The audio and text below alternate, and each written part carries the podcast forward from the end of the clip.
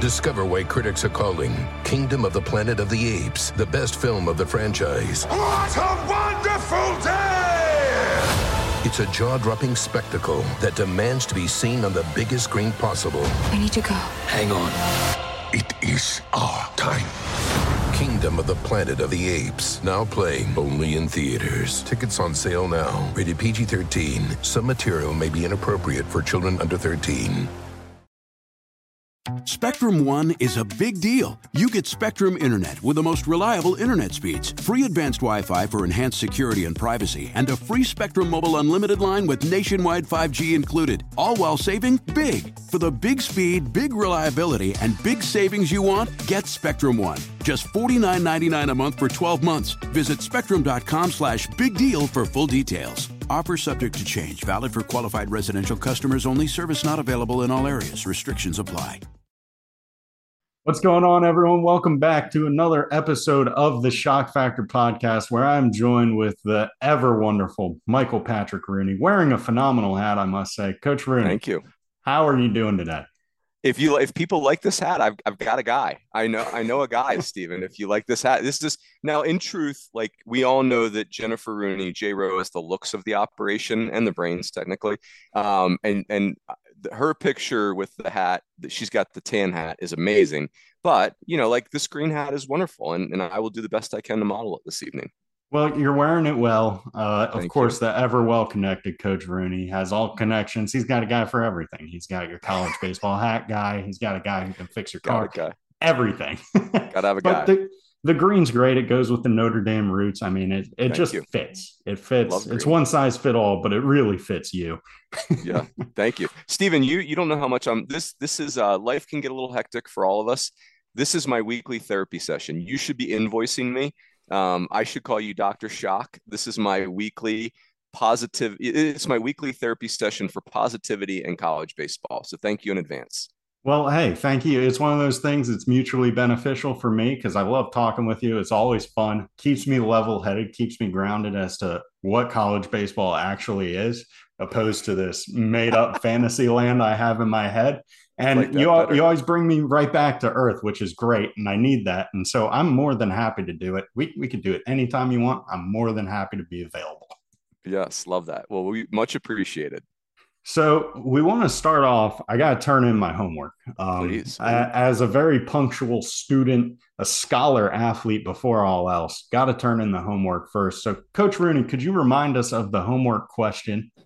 Yes. Yes. So, so, you know, this is a time in college baseball where there's just a lot of swirl, right? Like there's, um, as our good friend Joe Healy would say, the tectonic plates of college sports are shifting under our feet. Now, I don't, you, you neither you nor I, Stephen, really know what that means, but it, the layman's phrase is it's a lot of change, right? Like, hey, we're changing our roster sizes, we're changing how many kids uh, can be on scholarship, we're changing is it a minimum of 25%? Is that blown out of the window because of NIL? There's just all this stuff. So here's here's the thing that happens in college baseball.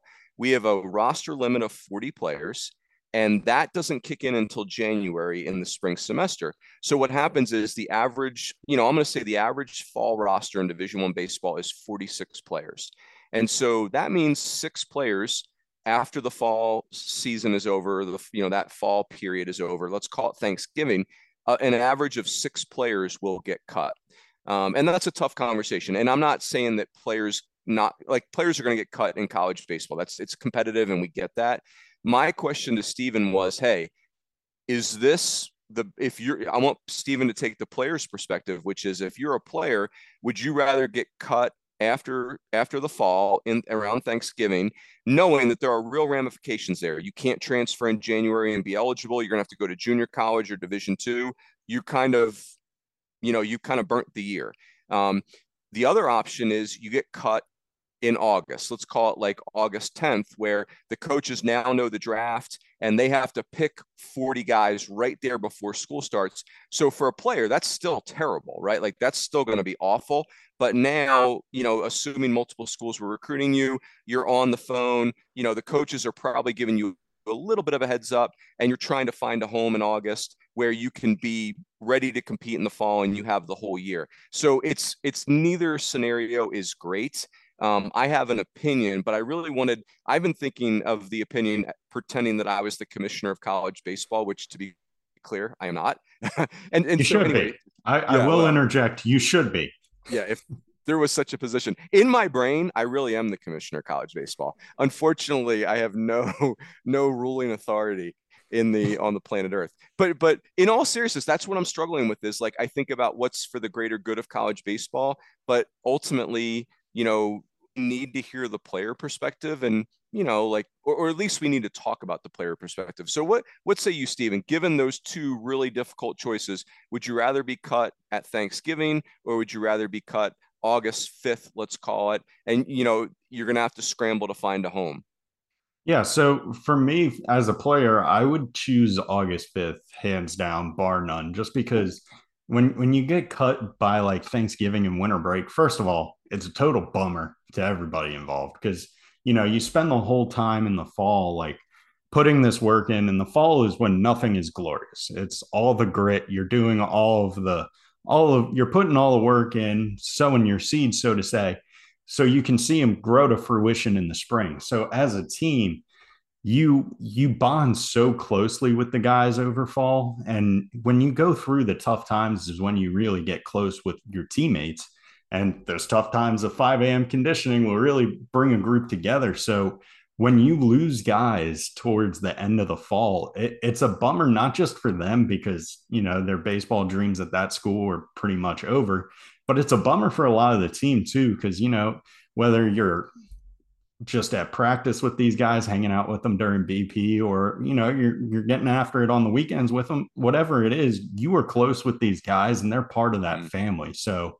when someone gets cut, it really feels like the family just lost a brother, so to say. And so that's why I think August 5th would be a better time to do it. I understand coaches need to keep guys and see, like, oh, well, which guy is going to be our 40, 40th guy? You know, who, who's going to mm-hmm. fill that role?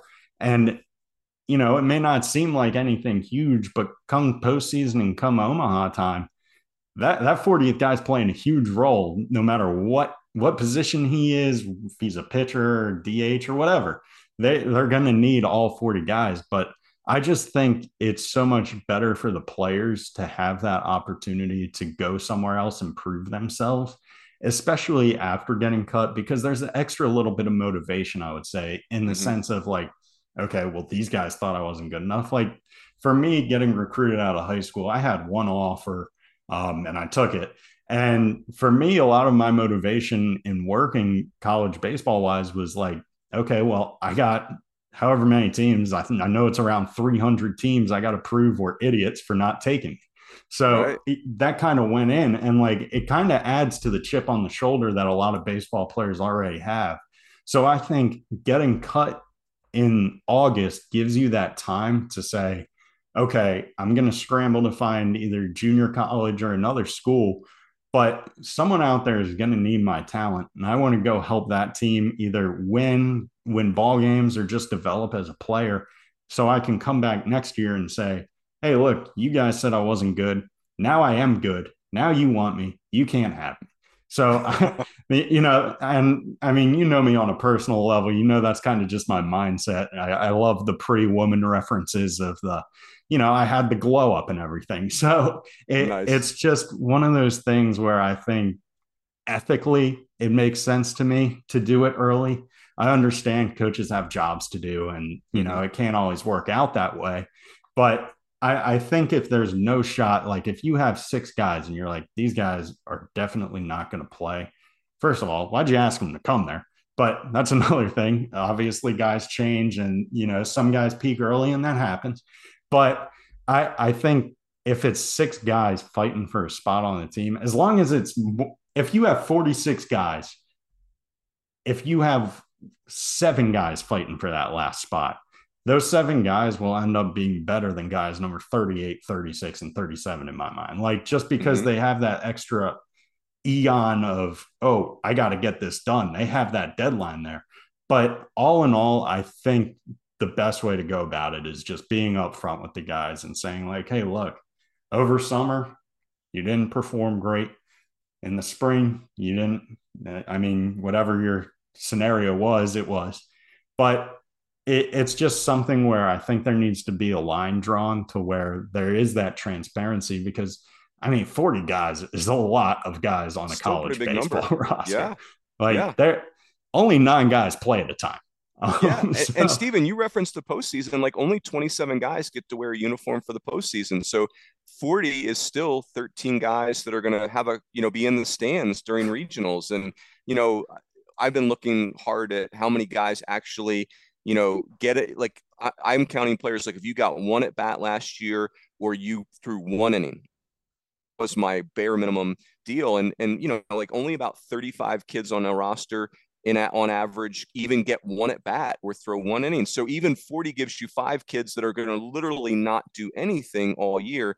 And so, and again, I don't want to portray this as coaches doing anything wrong. They're not. Like this is something that the governing body of college baseball, which there is really no such thing, but whoever is going to be that, like they should set rules. Coaches need to do what's in the best interest of their program according to the rules. And having 46 guys in the fall is 100% according to the rules. And, you know, I, I think coaches, you think about it's just hard to figure out who's going to be going where in the draft. But I also think the other thing that colors my judgment, Stephen, is hey, getting cut in August is not a life sentence, right? The transfer portal means that if you if if University of Schoch cuts me in August, I can go to Rooney College and ball out, and then Schoch University can come get me after the season. Um, you know, and then the other thing is, I don't know if you ever did this in your transfer uh, life, but I mean, I saw kids transfer in January. It's hard, you know, like especially for position players because now like let's say I'm a shortstop and I transfer into a junior college in January, man, like there's a there's a kid that won that job all fall, spent four months busting his hump, winning that job. And and I get it, like it's Darwinism and killer be killed. I get all that, but it's like now I'm gonna slide right in and take that job from him. Man, that is you talk about chemistry killer.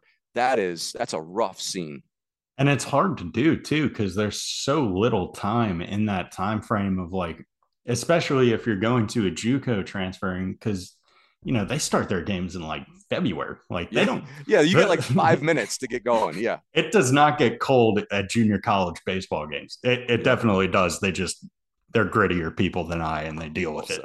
Yeah. But but I, I only have one problem with what you said, and that's the fact that there's a schoch university and a Rooney University, and that we didn't have some way to merge into one university. And oh, two two problems. The other problem is I don't have the heart to cut kids. I wouldn't be able that's to right. do it. Uh, yeah. High school baseball tryouts were very hard for me this year. Oh, I can imagine. I, it's the yeah, worst. I, it is. I cried a little bit. Worst. Yeah. It, it's ruthless. It's ruthless. It's the worst. It's the Fortunately, worst. there's a lot of good kids who handle it well, but I I don't yeah. have the skin for it. Getting cut's no fun. Worst part of the job. It's so bad. Yep. Amen. But, but hey, let's let's move into something that is a little bit more fun, a little bit more exciting. There's a lot of coaching changes over the off season. Yep. A lot. Kendall was active, actively updating the coaching carousel on d1baseball.com. Highly recommend you subscribe to the site. Can't can't recommend it enough. But in that carousel, there were a lot of people, and I want to ask you, Coach Rooney, of the coaches, the head coaches, who are you most excited about? That's a great question. Eh, you know, it's always I always this is a sensitive topic for me because like ev- every coaching changes are interesting, right? Because it's part funeral, part wedding, right? Like it's hey, like if you coach long enough, you're getting fired. I've been fired. We all get fired. Like that's part of the deal. Um, I guess if you're Augie Garrido, you don't get fired, right? Like the great late, late great Augie Garrido. But you know, like it's so so it's an it's a staff that's moving on, and then it's the excitement of the new staff. Like the the even though we're sad for the previous staff and, and concerned for them and the change for their families, it, you're, you're rightfully excited for the new staff, right? Like that's that's the whole deal. So I picked two, Stephen, and and the first one is Jordan Bischel is the new head coach at Cincinnati. And Cincinnati's going to the Big 12, which is a big leap for them. I mean, that is that that is a you know that that's going to be a real challenge, and that's no offense to the American, but the Big 12 is going to be um man I, that conference is for real in baseball. I just think jordan bischel is amazing. He's very creative. He did an incredible job at central michigan. His teams play with tons of i mean nobody has more fun on a baseball field in central michigan they got props they got dances Um, but they also play seriously cool baseball, like home runs, bunt for hits, stolen bases. Um, they're really good on the mound. So Jordan Bischel's like one of those coaches that's really threaded the needle on um, having fun, but playing like serious for keeps baseball. So I'll save my second one, Stephen. But um, Jordan Bischel is, I think that's an unbelievably good hire by Cincinnati. That's a great first answer to the Chips play baseball fast. Like yes. when I think of them, the first thing I think of it was a regional.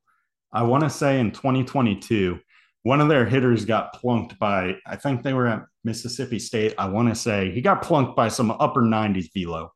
He goes down and like he's like rolling around. He he sells it so well. He immediately after like a second, as soon as everyone's like, "Uh oh," He stands up, dead sprint to first base. The dugout's going nuts. It's one All of those great clips. All time great. So yes. college baseball things that I love, and yes. you know, a lot of that come that comes from the top most of the time. Like that that type of toughness, that character of, you know, we can goof around as long as we're going 100 miles an hour. Sign yeah. me up. So great yes. answer there. Thank the you. one I'm most excited about and this is weird for me because I never really talk about Maryland much, but Matt Swope at Maryland, I I just think that's such a good hire. A guy who he's been associated with Maryland baseball for like the past two decades. He graduated, or even more than that, because he graduated in 2003, and he was just with the program pretty much ever since. And I I think it's something that is so good for schools when they can hire someone within because you know, when you hire outside, not that they're it's a bad thing, but a lot of the times they can be people who don't understand the identity of the college. And Matt Swope, someone who he went to Maryland, he went to RJ Bentley's, he knows what's going on down there. RJ Bentley's is a huge bar in Maryland.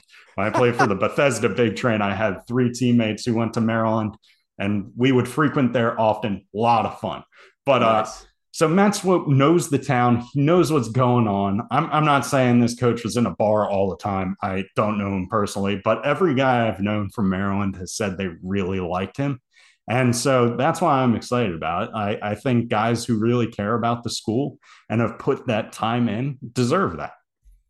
Super cool. You know, in Maryland, to your point, Stephen, like Maryland had struggled in baseball forever and ever and ever. And they hired Eric Bakich. And he started to get the ball rolling forward. And then Eric Bakich goes to Michigan. They hire John Szefc. And this is where it really starts. Like, go to those two super regionals in 2014 and 2015. You remember, like, guess who they played? Virginia in both of those super regionals. And and it was kind of unfortunate. Like that was bad luck for them. But but what was cool was Rob Vaughn, who was John Szefc's assistant, then got to take over. And then Rob Vaughn takes it to the next level. So it's like Eric Bakich gets it kicked off, and then John Szefc takes it to the next level. Rob Vaughn takes it to the next level. And and I'm with you. Like Coach Swope is that that's really smart because he's been there and he's been able to see that trajectory. And um, I mean, this is crazy. Maryland has not lost a Big Ten series in three years. They haven't lost a Big Ten series since I want to say the the 2021 in like April. So and they won't lose one until 2024. So just incredible um, what they've done there. Yeah, absolutely. it's incredible that you just know stuff like that off the top of your head. I, every episode, there will be at least one moment where I go, "How does Mike Rooney know that?" And this is that moment of, "How does Mike Rooney know that?" I don't know you just got to yeah. respect it. Well, well that, that nugget's not as good as you helping me remember the visual of the Central Michigan player getting absolutely dosed and then sprinting to first base in Starkville. That was amazing. Look, we both we, we both bring a little bit to the table, and I think those are great examples of what we both bring respectively. I love it. So so, so who's your second mystery coach that you're excited about? Yeah, so Todd Interdonato is going from Wofford to Boston College. And, you know, like Mike Gambino leaving Boston College for Penn State, is a really tough loss for BC. But I just think that program's made a ton of uh, progress under Coach Gambino. And, you know, the facilities way improved. I mean, they were this close to hosting a regional up there, which would have been so cool. They would have had UConn and Northeastern. It's right on campus. Um, that would have been amazing. But that said, Todd Interdonato is a really um, cerebral coach. And his Wofford teams have been winning 35 plus games for a while now. They've won 40 games a couple times, which is really hard to do. And what I love about Wofford is that they they don't they don't they're not getting the plug and play marquee recruits. So Todd Interdonato and JJ Edwards, who they promoted, which they absolutely should have at Wofford, what they did is they targeted, you know, they, they just got out of the box thinking and right. And so they have a ton of low slot jokers on the mounds, you know, like kind of those submarine sidearm guys, like my good man Stephen Schoch. And then they run, they run like crazy. They like they use the running game to disrupt other teams. And so I just I love how unconventional Todd Interdonato is, and I think it was a, an incredible hire by BC. Yeah, and speaking to that development happening at Wofford, I mean, I feel like the past two seasons, every time there's been like a stud at a new school, and they're like, "Oh yeah, he transferred in from Wofford," so it's like the talent yeah. is either getting made or he's just great at spotting it. But I I really like that too. Interdonato, that's fun to say. Um, it is fun to say. It, it's a lot I'm of gonna, syllables. Yeah, that's kindergarten might have been rough for him. Um, that's a lot of letters. Ti, but, I bet you everybody calls him. yeah, just Ti. Skip it there. But yeah. no, I think that's a great hire as well, and I think Boston College has been trending upwards in my mind. Just over, I mean, the leaps they made from 2021 to where they are now has yeah. been really impressive. And so they've been, they've been fun to watch, and I know they've invested a lot in their facilities there too, which has been really cool to see. Like they have new Pete Frates Center with like so big cool. indoor batting cages, great great uh, locker room for the team. So they're they're investing a lot in Boston College, it seems like, and they're making intelligent decisions. Which one of my best friends was their closer, so that makes me happy. Oh, nice. Yeah. You know, it's it's weird because Boston, you you know, Stephen, I'm a I'm a Notre Dame football junkie. I was raised on it. And Boston College football versus Notre Dame football, they call the, you know, some people call it the holy war. The Boston College football people, they get all upset about Notre Dame football. So it, it, I feel like I'm being the bigger person right now. Uh, giving Boston College baseball a genuine compliment, which I do mean sincerely. I think it's an awesome program. But if you're a Boston College football fan um, out there, you can go fly a kite. I, am here for Boston College baseball, not for Boston College football. Just so yeah, we're clear. We're here for one thing, and that's college baseball. that's you know that's where we'll be yes. equal to everybody. College football, Rooney's got to draw his lines. That's I, right. That's right. That's right. Now, yes. moving on, of course, there were some great head coach hires, but also we got to talk about some of the other guys, some of the auxiliaries and I wanted to start off this week by talking about some pitching coaches we're excited yeah. about. So, do you want to kick us off with that one? Because you got two for that as well. I came with one. You are just a prepared man, and I expected that. So, I'll, yeah. I'll, let I'll let my answer go in a Rooney answer sandwich here. That's right, Rooney sandwich here. So yeah, so uh, Jeff Opalewski is the new pitching coach at Long Beach State. Now you notice, Stephen, that I stumbled over his last name. You know why? Because we don't call him Coach Opalewski. We call him Ope. Everybody calls him Ope. And so uh, I, I don't I think that might be the first time I've ever pronounced Ope's full last name. Ope is an awesome dude. Uh, he ironically coached at Central Michigan many moons ago. It just he's one of those guys where you never I, I never found anybody that that didn't just love the dude. And I remember long time ago doing Mac, you know, Mid American Conference previews and calling Ope, and he was just like so locked in. Like he could tell you in the in and out of the whole conference in one phone conversation. And so you follow his career. He actually took some time off from coaching in college to work at IMG, and he got an opportunity at Long Beach State this year. Which you know I know this is a rebuild at Long Beach State, and they're kind of this this could be a tweener year for them. But it just I I think so highly of Ope, and I think he's a very talented pitching coach, and they do typically pitch very very well at Long Beach State. So I'm really interested to see how he does. I'm I'm clearly rooting for him because he's a, an incredible guy. Well, that makes me really happy to hear just because I, I don't know much about Ope, but now I want to look look him up more and I, I will research him. But Long Beach State is one of those schools like Cal State Fullerton in my mind where college baseball is just so much better when they are good. It, it's Amen. a lot more entertaining. I mean, a team named the Dirtbags and your college baseball players, you, you can't beat that. You know, that's like the best. I, I think it's so unique, just the story of them earning that team nickname sort of thing of, yeah, so we were the only only sport that got real dirty. So we're the dirtbags. Everybody else is. I don't. I don't even care to learn everybody else because when you're at the top, you just stay there and enjoy. You appreciate what's in front of you, and I, I think that's just such a good identity for a baseball team. No doubt, hundred percent. And they've had stars, Stephen. Like, like, like Long Beach State isn't this cute, and Fullerton too. I mean, it's easy to forget. Fullerton has four national titles in college baseball, four of them, and then Long Beach State, like some of the dudes they produce. I mean, Jason Giambi, Jered Weaver, Evan Longoria, and Troy Tulowitzki played on the same team. That was the left side of the infield one year at Long Beach State. So they're not like you know, I, I, know things have changed since that era a little bit, but man, this is not some cute little story. Like they are, that is a legit program. Yeah, and I, I, I think they'll get back on track here soon. For me, the guy I'm very excited about is a guy who is new to the college baseball coaching ranks, and that is Max Weiner, who got hired for Texas A&M. He uh he why I'm excited about this is he came from the Mariners, where he was the pitch coordinator for uh, for their main team, for the actual Mariners, not just in the organization. And I love guys who are willing to say, you know what, I this is a great job, but I'm going to try something new here. I'm going to try something different and do it at the college level. And it makes me even happier when that's someone who graduated FIU in 2017. He's oh my gosh, fresh out. Like his resume, he graduated FIU, became the MI, became the minor league pitching coordinator for the Guardians, then became the pitch coordinator for the Mariners and assistant coach at Texas A&M in 2023. He was with the Mariners from 2019 to 2023 as their pitch coordinator, which 2 years out of college is insane to to be at that rank, but to have a guy who graduated college 7 years ago coaching these guys is so valuable just because one, obviously you see his resume, he knows what he's doing like there's no question there. But when you're a young guy who's just gone through the college process, you get it. You can relate to these players on a level that not many other coaches can at this point.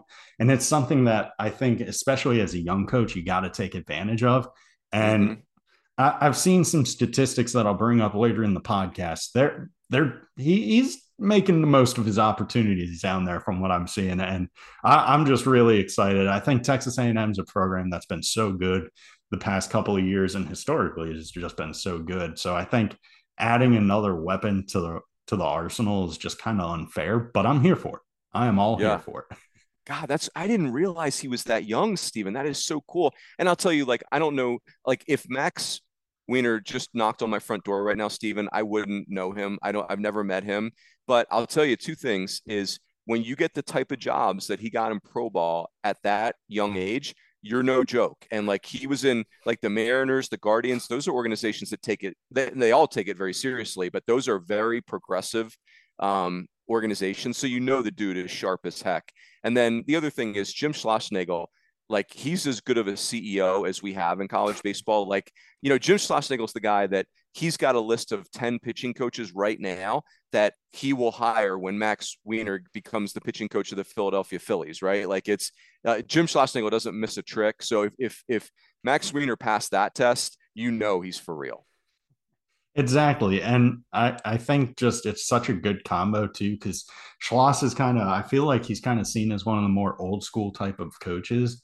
And you bring in a totally new guy. I, I wonder if it'll change the dynamic at all, if maybe Coach Weiner's like presence will soften him up, not soften him up like he's a hardo, but just make him see that, you know, the game's changing and how can I keep up with the times and how can I relate to the next generation of ball players and I think that's going to be something that he's going to learn a lot from Coach Weiner. He already knows how to do it, obviously, having success at the college level. But having a young coach there to help bridge that gap, too, it, I, I just think is so valuable. Amen. Amen. Hey, everyone. We're going to take a quick break from our discussion to hear a couple ads from our sponsors. Discover why critics are calling Kingdom of the Planet of the Apes the best film of the franchise. What a wonderful day! It's a jaw dropping spectacle that demands to be seen on the biggest screen possible. I need to go. Hang on. It is our time. Kingdom of the Planet of the Apes, now playing only in theaters. Tickets on sale now. Rated PG 13. Some material may be inappropriate for children under 13.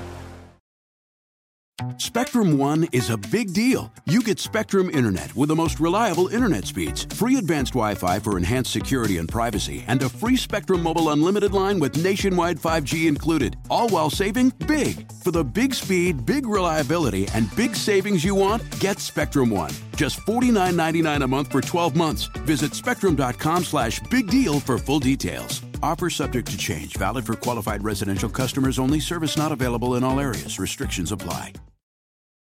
Uh, should I do my second guy, Stephen? Yeah, absolutely.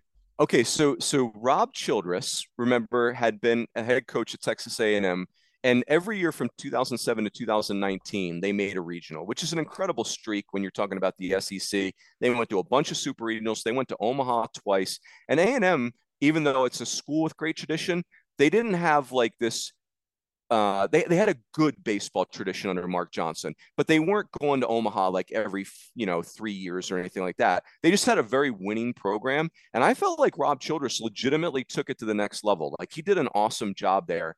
Um, and that's no disrespect to Coach Johnson, who I think is amazing. It was almost like Coach Johnson planted the planted the, the crop, and Coach Childress kind of took it to the next level. But we know in the SEC, you know, like it's you know the standards are you know knock the breath out of your chest type of stuff. So Coach Childress um, ends up his tenure comes to an end at A&M. They don't renew him, and then um, he goes to Nebraska, and that was a trip home for him because when I was cutting my teeth as a coach, Dave Van Horn had become the head coach at Nebraska in the late '90s. And Nebraska was an absolute non factor in baseball. They were the bottom of the Big 12, absolutely not competitive. And um, Dave Van Horns hired Rob Childress to be his pitching coach. Mike Anderson he kept as his you know recruiting coordinator. And and Stephen, I'm telling you, Nebraska got good in like a blink, and they were they were gnarly. Like they were good. They were in your face. Like they were two strikes. They're standing like with two strikes, they would straddle home plate if the umpire let them. Like they were, I heard coaches say, you're better off against Nebraska. Don't even get their hitters to two strikes. Just try to get them out with no strikes. it, it is like they're they're they're choked up holding the barrel of the bat. So anyway, you know, like they were they became this famous mythical team at Nebraska. And for someone on the West Coast, I'm like, you you see these coaches at recruiting events, and you're like, I'm sorry, fellas, are you are you talking about Nebraska? What have you been drinking like, what do, do you have cough syrup in your bag right now? What, what are you talking about? They're terrible, right? And, and I, that's harsh. I, I should be a little bit more. It's hyperbole. It's hyperbole, you know? Yeah, yeah, it is hyperbole. Well said. But anyway, they got good, man. And the next thing you know, they're going to super regional. Next thing you know, they go to Omaha in 2020, uh, 2000 and 2001. They went again in 2005 under Coach Anderson. And so I never forgot that. Rob Childress was really, his fingerprints were all over that besides Dave Van Horn. And so now he's back in Nebraska and he's going to be the pitching coach this year. And I would be absolutely shocked if the Nebraska pitchers don't absolutely get after it this year. I just I think so highly of Coach Childress, and um, I, I, thought that was really cool to see him. You know, he kind of took a couple years and was behind the scenes at Nebraska, and now it looks like he's going to like fully run the pitching staff, and I think it's going to be great. Yeah, and I I honestly I feel like the guys who are around like hard nosed baseball is as contagious as the flu. Like when you're around yeah. it, it gets ingrained in you. And so I feel like as a pitching coach, having I always like the pitching coaches that were kind of mean to me sometimes. Um, like the ones who would like you know, they would talk trash during inner squads to motivate you, like that that type of mean, not like, uh, "Hey, Steve, your bullpen sucked today," because that, that's not really a mean. That's just that's not even constructive. Yeah, that's just all right. I'll I'll transfer or something.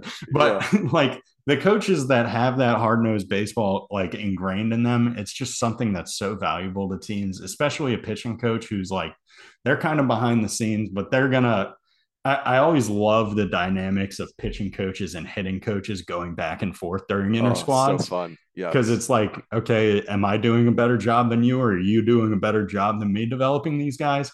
And so I feel like he, he's the type of dude who would be perfect for those situations of the these are my guys. I'm proud of my guys, and I think my guys are better than your guys.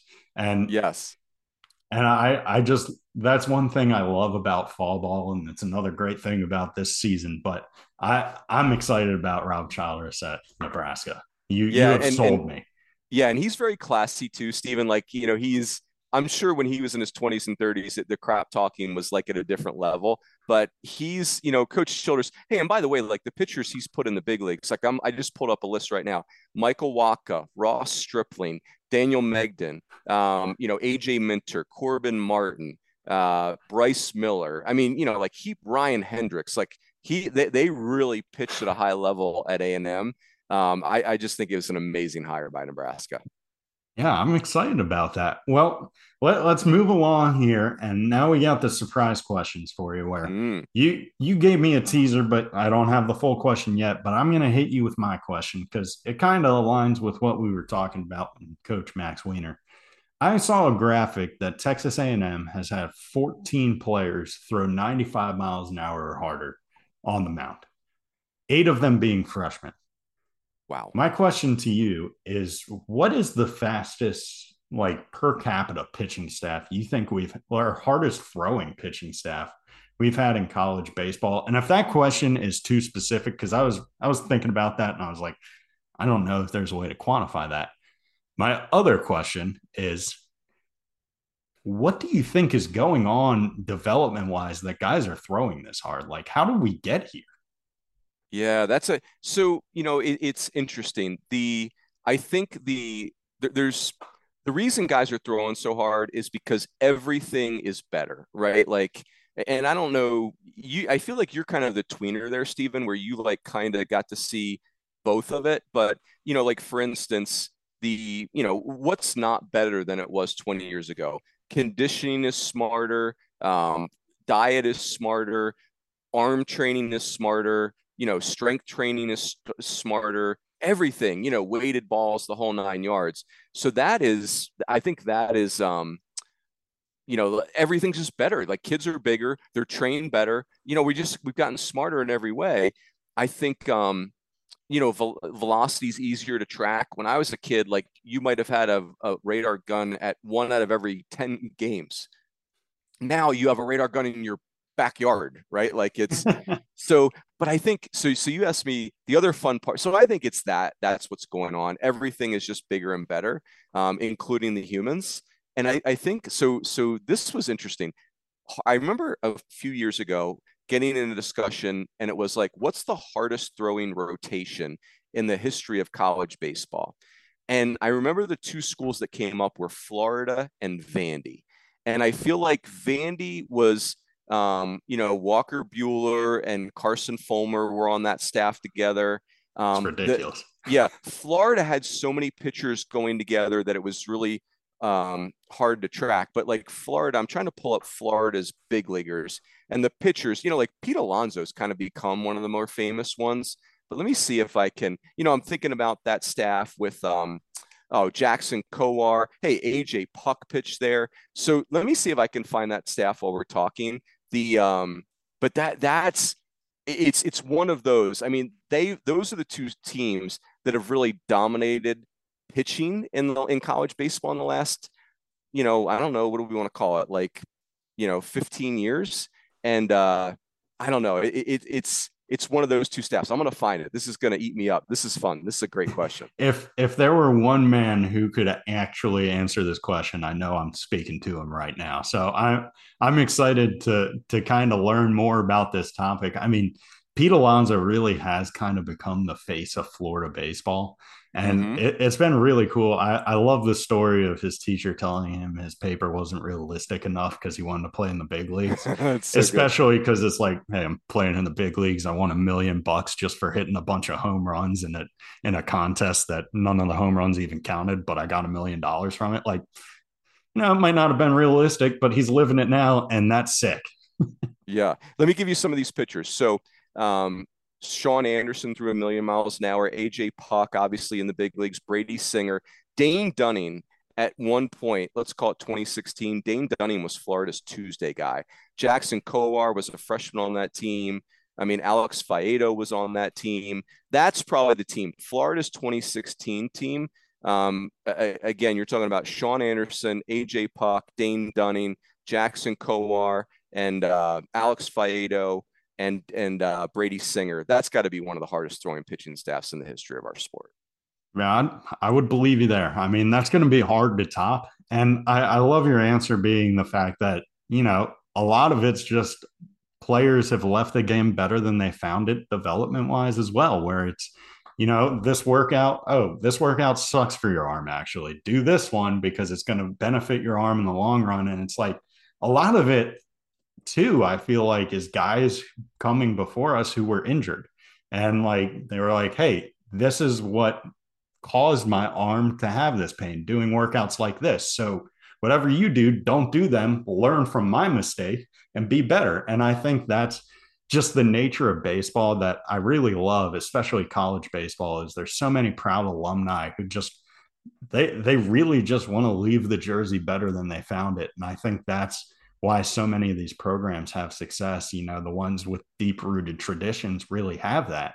And, you know, I think that's one of the reasons the development of pitchers has just been so much better. Yeah. Even with all that velocity, though, Stephen, every good team has a low slot joker like yourself. You got to have oh. that. You got to change that look, man. Right? You, you gotta, you gotta, you gotta have a human change up every once in a while. I, I remember my decision to drop down was my sophomore year of high school. I had a pitching coach who worked with Team USA, and he was like, "Have you ever just tried bending at the hips?" I was like, "No." And he goes, Well, okay, so there's probably 10,000 right handed pitchers in your class right now. Do you think you're in the best 10% of that? And I was like, No, no, absolutely not. He was like, How many submariners do you think there are that are your age? I was like, I, I've seen maybe three. And he goes, I, I think you could be the best, at least top 300 at that, because there aren't that many. And nice. every team has at least one. And I was like, okay. And the next summer, David Berg, who I actually have his everyday right Dave. here. Yes. Everyday Dave, literally the legend. I remember I was at a travel ball tournament at Coastal Carolina University, and all my team was out go karting. I didn't want to go kart. The College World Series was on. Coastal or uh, UCLA was playing in this hotel, and or it was on the TV. They did not play in a hotel. That would have been very difficult. They were in TD Ameritrade Park. But, right. but I remember watching. He was he was out there just slipping it in at 83, and I was like, well, why can't I do that then? You know. So yeah. it, that's he's one of my favorite people. I actually played for him. He was my pitching coach in Cotuit with um, no way. Jerry Weinstein. It was an all star cast of coaches. Yeah, so we had Mike Roberts, Jerry Weinstein, and David Berg like oh were the gosh. three people I was associating myself with every day. Like, yeah, sign me up. Yes. Yeah. I, I remember I met him the first day I was up there and like they were like, Oh, this is David Berg. He's a fellow, a submariner. I was like, I know. I kept my cool. I didn't go crazy. I waited until like probably two weeks into the season. And then one day he told me to get hot. And I just was like, You're the reason I do what I do. Okay. oh, that's great. Can I ask some follow-up questions, Stephen? Absolutely. Oh, I didn't know you had a connection to David Berg. That that is amazing. Uh, that just made my week. Okay, so my two follow-up questions are the Cotuit Kettleers. Kettleers is is is that's that's not easy on the on the on the tongue. Are we calling ourselves the Kets or what do we do? What do we do? Oh yeah, yeah, the Kets. We're the Kets. It's here come the kettles or the Kets.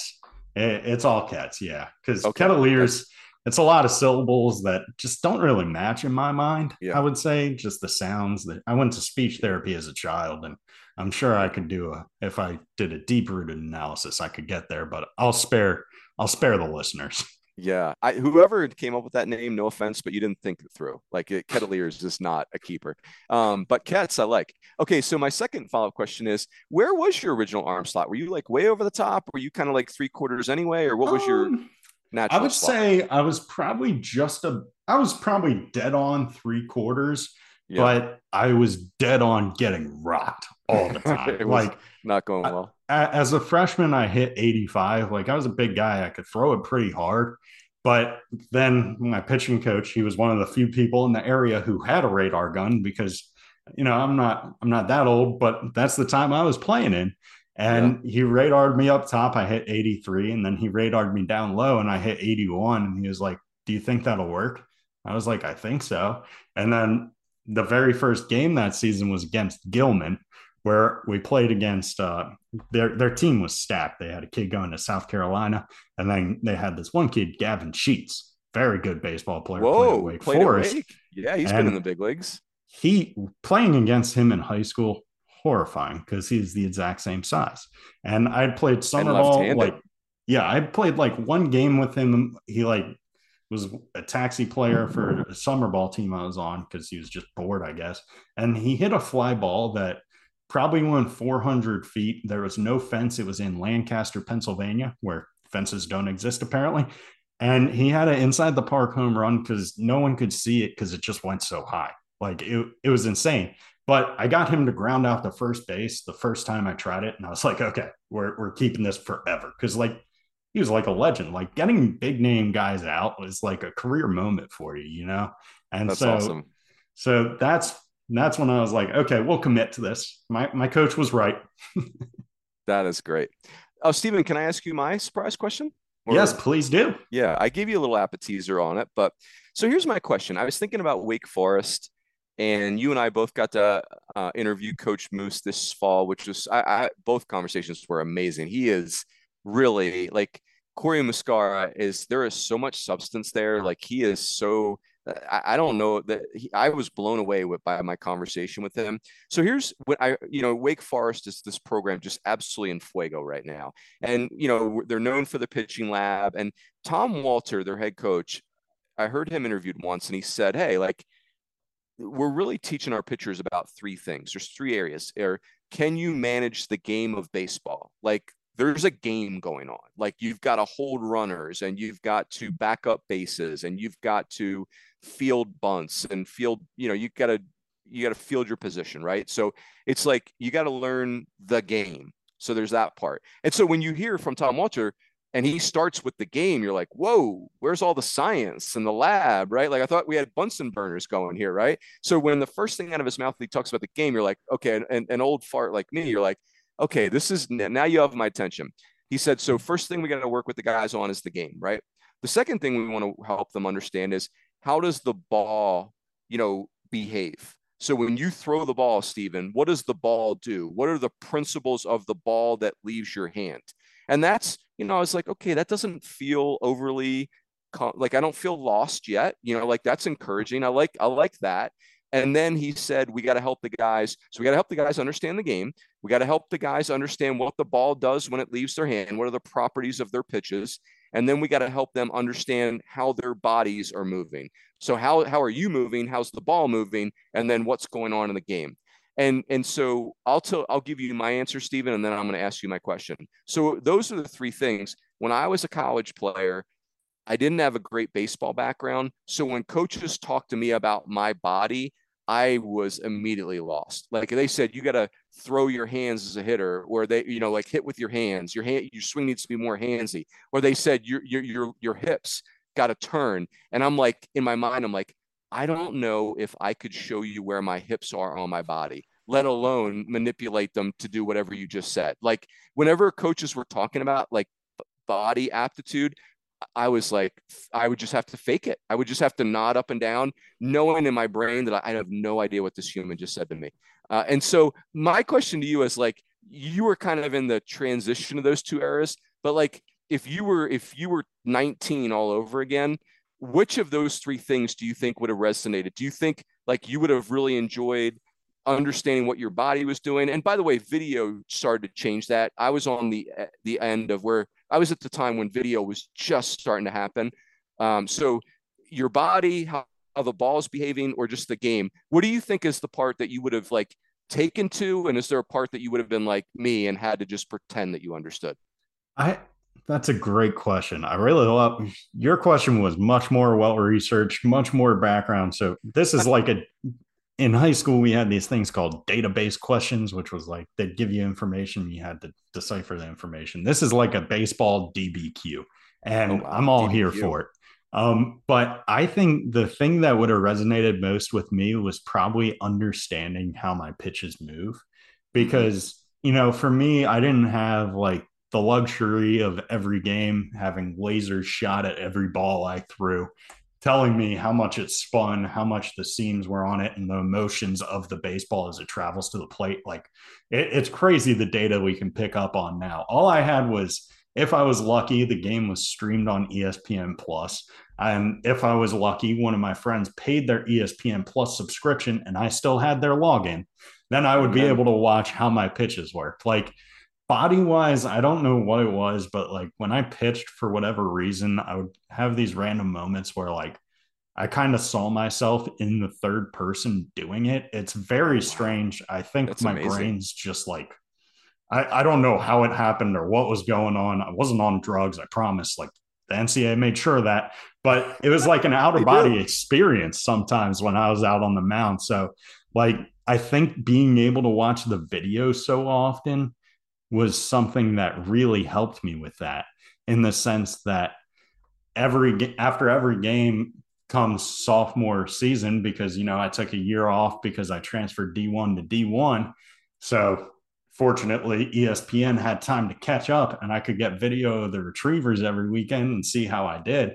But nice. i think understanding the ball flight of it's so important. I mean all these aspects are so important but for me what would have helped the most probably development wise was understanding that ball flight because as a submariner if you don't know the game part of it you aren't you're never touching the field like coaches right. do not trust you if you if you're a low, low arm slot guy, you're typically used in high leverage situation, which means teams are trying to bunt, they're trying to steal, they're trying to get just any way they can scratch one across. So you need to be on your game as a relief pitcher, especially a closer. So I, I think the game part I had down decent enough that I could I could fake it but knowing where my ball is going and how I'm influencing it, I think would be huge, especially because like in college, my whole pitch plan was just throw it right down the middle. And sometimes it yeah. worked, a few times it didn't. Um, mm-hmm. Most people know the times it didn't. It's pretty obvious. But for me, it was just that was the simplest way I could think about pitch tunneling. Pitch tunneling is like the most important thing a pitcher can do effectively for me. Like, I don't care if your fastball is 20 miles an hour and your changeup's 15 and your slider is 18. If you can make them look the same until they're 15 feet in front of the plate, good luck. And mm-hmm. so, especially coming from a weird slot, because it's like, okay, we did not see this when we were taking batting practice. We've never taken BP off submarine guys unless I left one down the middle, then a few guys have. Um, but it, it's just one of those things where if you can get the ball to be within a couple of inches of the same trajectory, even if it's a different speed and it's going to be a different shape, hitters just really can't tell what's coming. Like hitting is the hardest thing to do in sports. And yep. if you can make two pitches look the same for the most part, hitting becomes almost impossible. So for me, I, I had a pitching coach my freshman year named Justin Aspergren who said, look, just throw, try to go right down the middle. Your fastball will break into righties.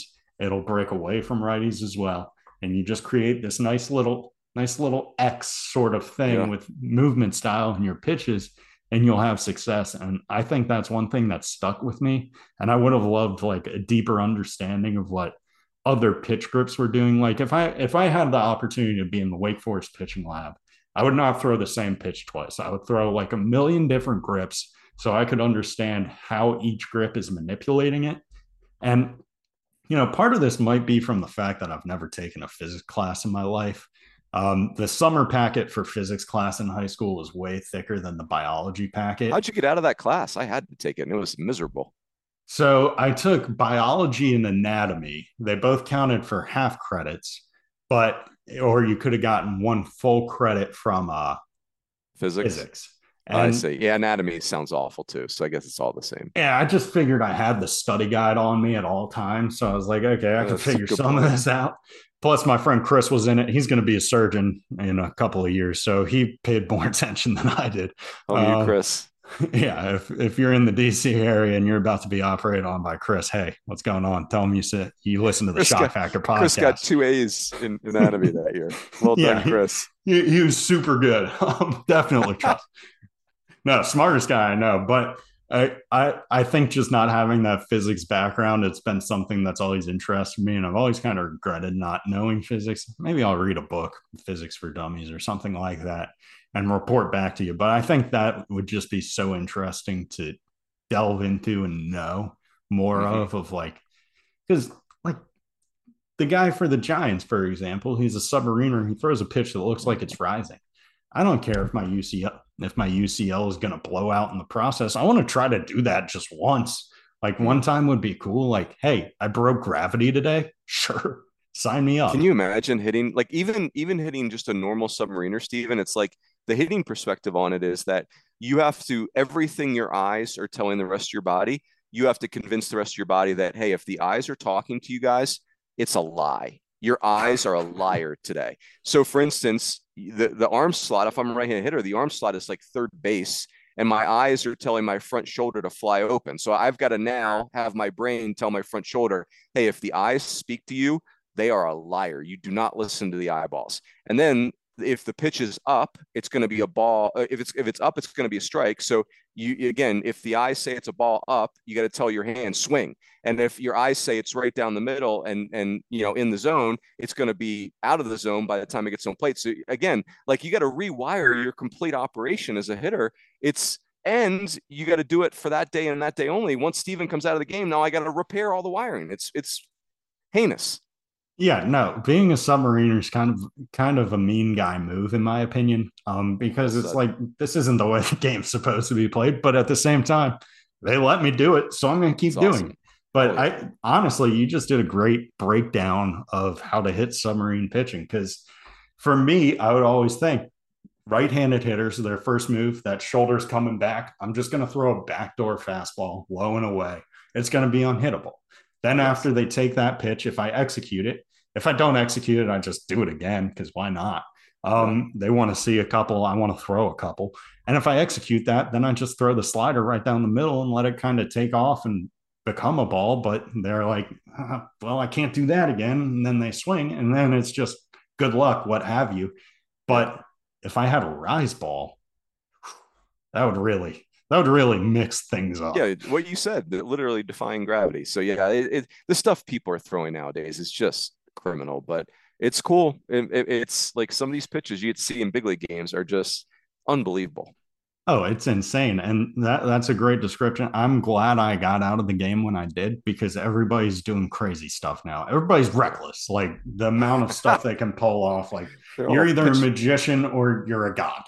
Yeah, that's right. Well said. That's right. We only two. We only have two acceptable categories on the mound of the big leagues. You're either Houdini or you're a god. Well said.